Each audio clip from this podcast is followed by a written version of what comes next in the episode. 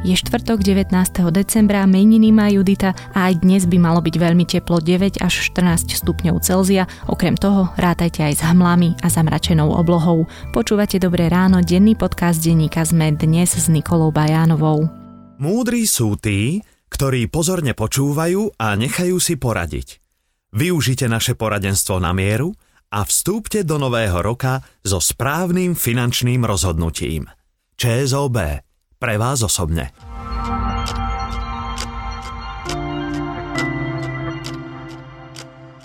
Začníme krátkým prehľadom správ.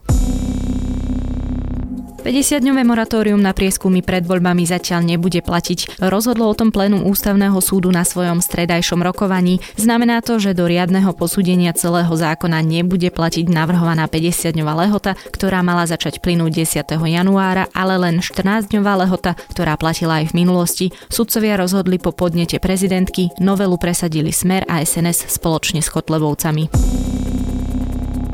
Bývalého generálneho prokurátora Dobroslava Trnku obvinili za to, že u seba niekoľko rokov skrýval nahrávku Gorily, o ktorej oficiálne tvrdil, že podľa neho ani neexistuje. Trnka, ktorý má od konca oktobra pozastavený výkon funkcie prokurátora, je stíhaný na slobode. Na krku má aj disciplinárne stíhanie, ktorému navrhol terajší generálny prokurátor Jaromír Čižnár. Spravil tak potom, čo vyšlo najavo, že Trnka si ešte ako šéf prokuratúry tajne nahrával ľudí, ktorí za ním chodili.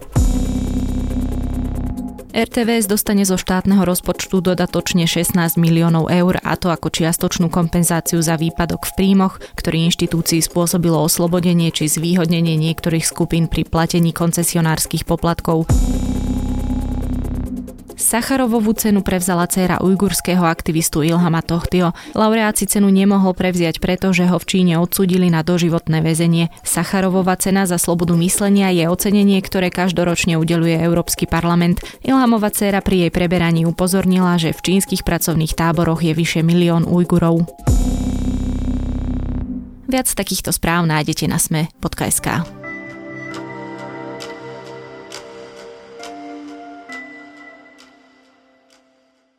Je celkom bežné, že vo svete sa vraždy novinárov nevyšetria.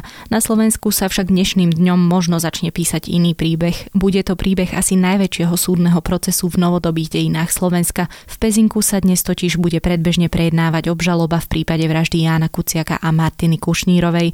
Adventný čas preto ešte na chvíľu pozastavíme a spolu s investigatívnym reportérom denníka sme Adamom Valčekom sa pozrieme na to, čo nás všetkých, lebo nás všetkých sa to týka v Pezinku dnes po 1 a 3 štvrte roku od vraždy čaká.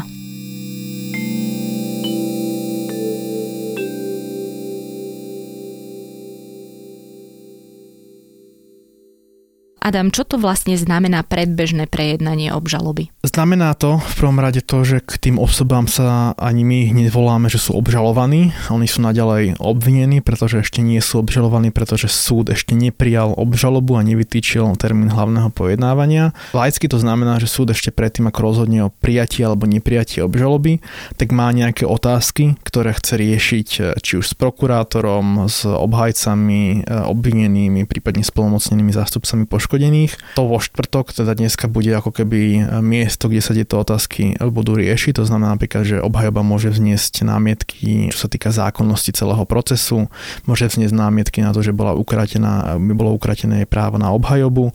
Zároveň Senát môže naplánovať a vymedziť, v akom rozsahu sa bude ďalej viesť dokazovanie. Na konci predbežného prejednania obžaloby by malo padnúť teda rozhodnutie, že buď sa obžaloba vracia naspäť na dovyšetrenie, alebo alebo sa príjma a v tom momente vlastne Senát vytýči termín hlavného pojednávania. To, čo my budeme vidieť, je, že sa tam postavia vlastne dve strany proti sebe. Čiže kto dnes na ten súd príde, budú to aj vlastne obvinený ako napríklad Alena Žužová, bude tam napríklad Marian Kočner a kto tam bude vlastne zo strany poškodených? 100% istota, že prídu prokurátori, alebo teda minimálne jeden z nich.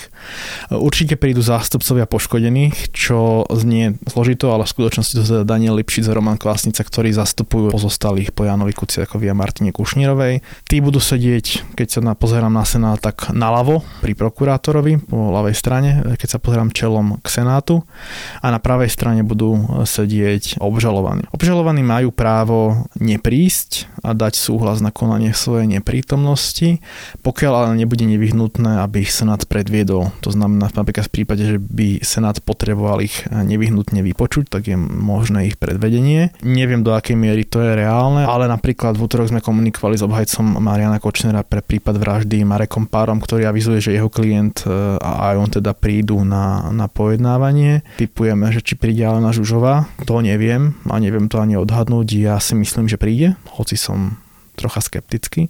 A myslím si, že čo sa týka páchateľov, tých vykonávateľov, tak tí prídu, čiže Miroslav Marček a Tomáš Sabo, myslím si, že prídu určite. Ich okrem takých tých záberov, kedy ich vyvádzajú z vyšetrovania, z vypočúvania, e, sme vlastne ešte tvárov v tvár pred kamerami nevideli. Bolo Nie. by to prvýkrát? Bolo by to prvýkrát, ich tváre už v zásade poznáme, čo sa týka Miroslava Marčeka a Tomáša Sabo. Najzaujímavejšie, čo sa vlastne chystajú všetci fotoreportéri, to je Alena Žužová. Jej sa pomerne veľmi dobre darilo doteraz skrývať skrývať tvár, keď išla z jednotlivých úkonov, čiže výsluchov alebo iných úkonov policia na, na políciu.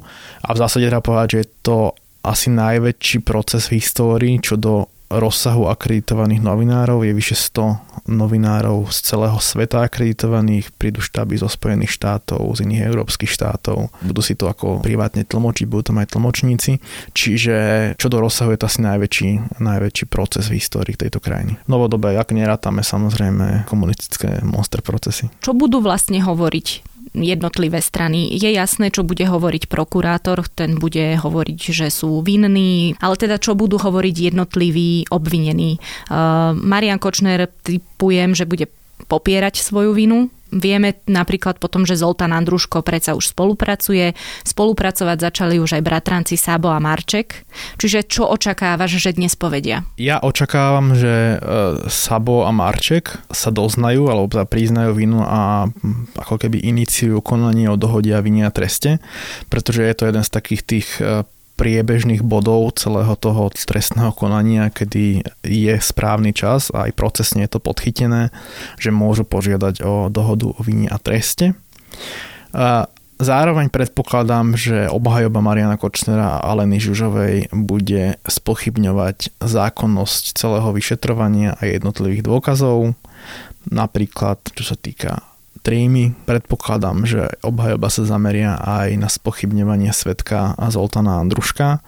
A treba to ešte to poslucháčom povedať, že Zoltán Andruško v tomto procese nevystupuje ako obžalovaný, ale ako svedok. Čo z pohľadu procesu znamená, že svedok má ako keby vyššiu dôveryhodnosť, pretože nemôže klamať, e, alebo teda nemal by klamať, lebo je zaviazaný prísahou neklamať a môže byť za krivú výpoveď e, trestne stíhaný, kdežto obžalovaný má zo zákona právo klamať, čokoľvek povie, môže, môže, môže klamať na svoju obhajobu. Ale teda o Andruškovi sa ešte len bude definitívne rozhodovať koncom decembra. Presne tak, koncom decembra je vlastne vyčné tiež verejné zasadnutie na posúdenie jeho dohody o vine a treste.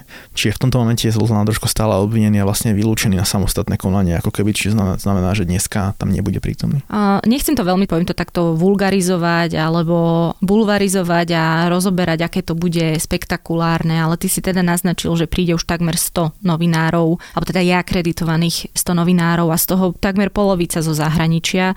A videla som tam v tom zozname v podstate aj svetové agenty agentúry, známe denníky. Ako je vlastne pripravený na to špecializovaný trestný súd? Ja si pamätám, keď sme sa my dvaja ešte rozprávali o zmenkovom súde, kde si ty povedal, že to je vlastne taký cvičný súd pre to, čo sa začne teraz. To je niečo, čo mňa veľmi profesne zaujíma, ako to ten špecializovaný trestný súd zvládne.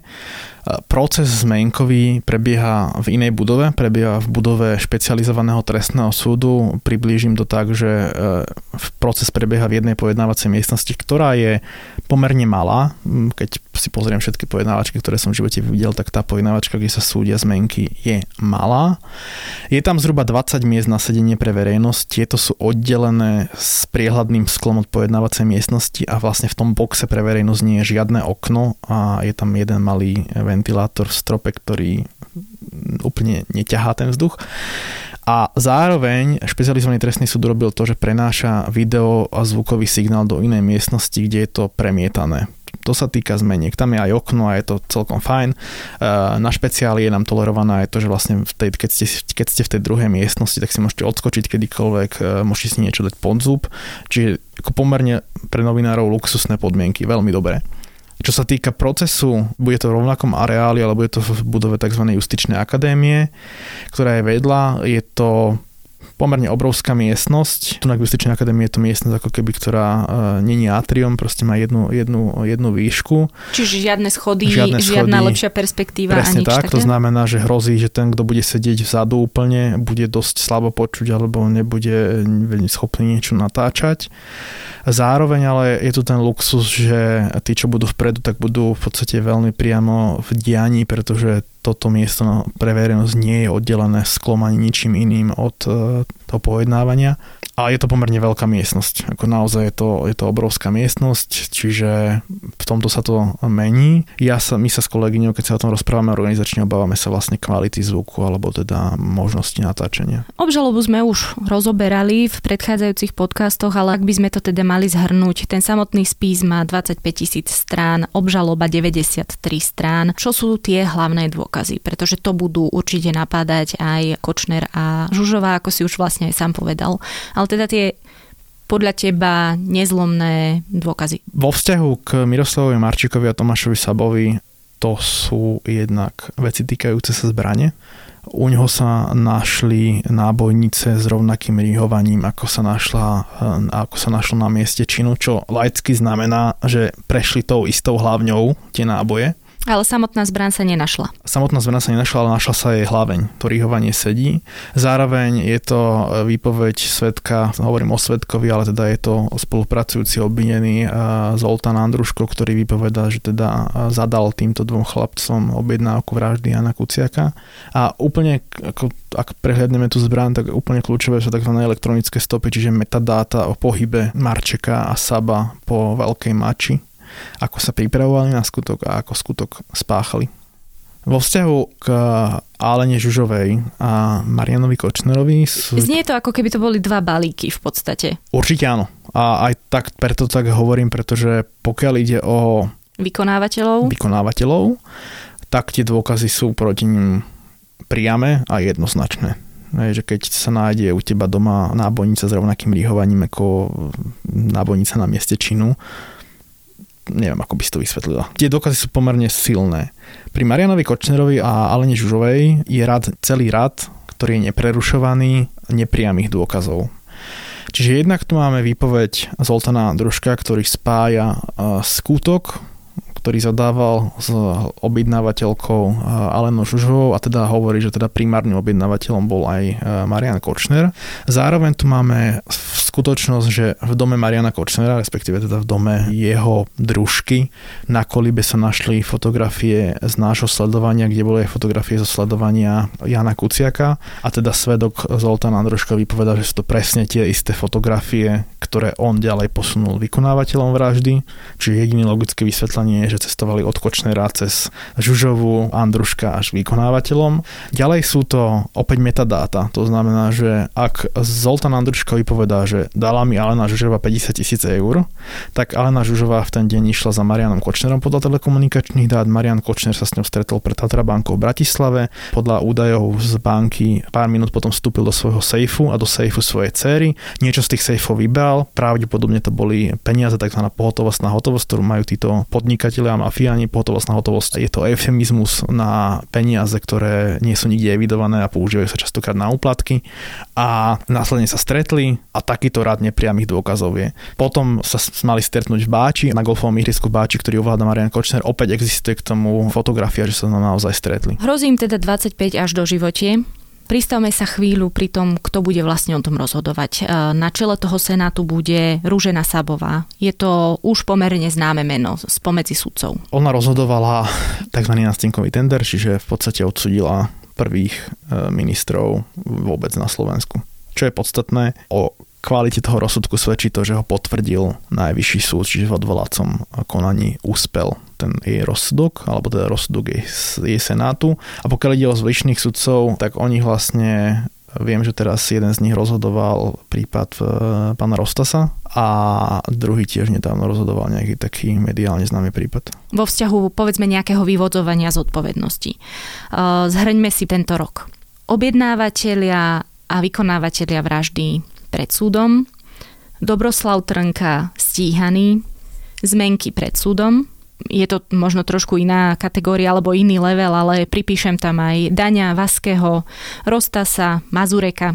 Samozrejme máme aj mnoho iných rozhodnutí a vďaka tréme aj vieme, ako fungovali e, ľudia v sudcovskom stave, ale možno by si niekto mohol povedať, že toto sú slušné výsledky na to, na čo sme tu boli zvyknutí.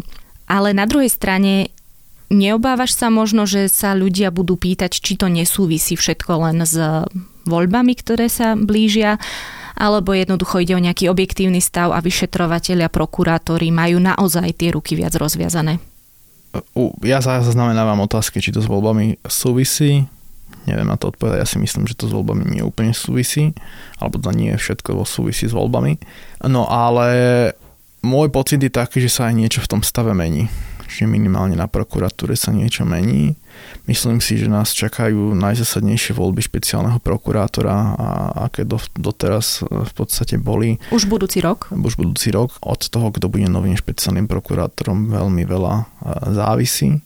Čiže niečo sa v tom stave mení. Pripodobnil by som to k tým zmenám dramatickým, ktoré nás nastali s príchodom Lenky Bradačovej na, na štátne zastupiteľstvo v Českej republike alebo teda na vrchné štátne zastupiteľstvo v Českej republike. A áno, myslím si, že verejní funkcionári začínajú mať väčší rešpekt k orgánom činným v trestnom konaní, pokiaľ ide o stíhanie tých verbálnych skutkov, čiže napríklad ten Daňovásky a Rostas, tak tam sa ozývajú kritické hlasy, že to môže byť vlastne e, kontraproduktívne, lebo nakoniec to vlastne naženie tie hlasy extrému, lebo proste niekto to interpretuje tak, že ich stíhajú za slobodu slova. Čiže to je ešte výzva zvládnuť to. To je samozrejme debata na, povedzme, možno ďalší podcast. Áno. Dnes sa skončí predbežné prejednávanie a čo bude následovať? To je dobrá otázka, na ktorú neviem úplne kvalifikovane odpovedať, pretože čisto teoreticky sa to môže, môže pokračovať. Môže to pokračovať ďalším verejným zasadnutím. Ale teda ja typujem asi, že sa to skončí a Senát rozhodne buď o tom, že teda bude vyčerpaný program toho, prečo to verejné zasadnutie bolo, ten sa dozvieme dneska a zároveň predpokladám, že Senát rozhodne možno už dneska o tom, že či obžalobu príjma alebo vracia. A potom budeme sledovať niekoľko mesiacov asi trvajúci súdny proces. Buď, bude áno, budeme, budeme sledovať e, niekoľko mesiacov trvajúci proces, alebo ak tú obžalobu vráti, tak sa nám otvára tiež veľmi zaujímavá otázka, pretože pred pár týždňami sme boli svedkami toho, ako policajný prezident zrušil vyšetrovací tým, ktorý vyšetroval vraždu Jana Kuciaka.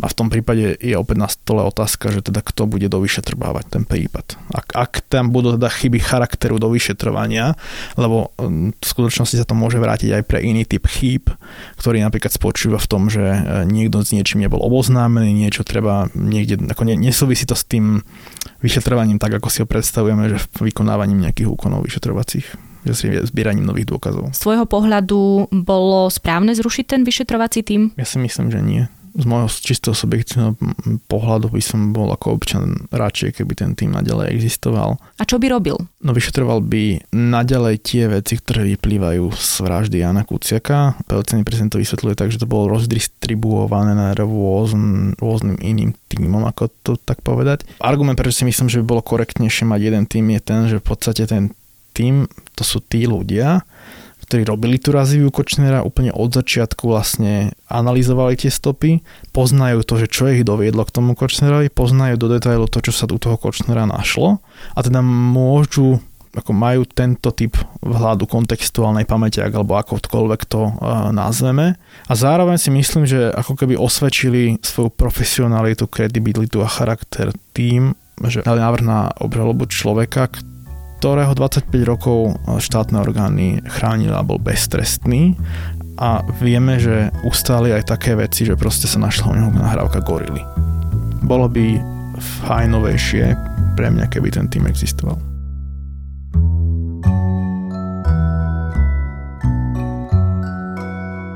A na záver ešte jedna praktická informácia. V dnešnom tlačenom vydaní denníka sme nájdete vložený program TV Oko a to až na celé dva týždne. Bežte si ho kúpiť, nech vám v televízii neujde popoluška ani žiadna iná klasika. A to je na dnes všetko. Počúvali ste Dobré ráno, denný podcast denníka sme. Dnes s Nikolou Bajanovou.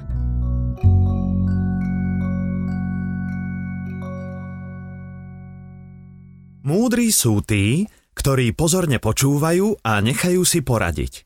Využite naše poradenstvo na mieru a vstúpte do nového roka so správnym finančným rozhodnutím. ČSOB. Pre vás osobne.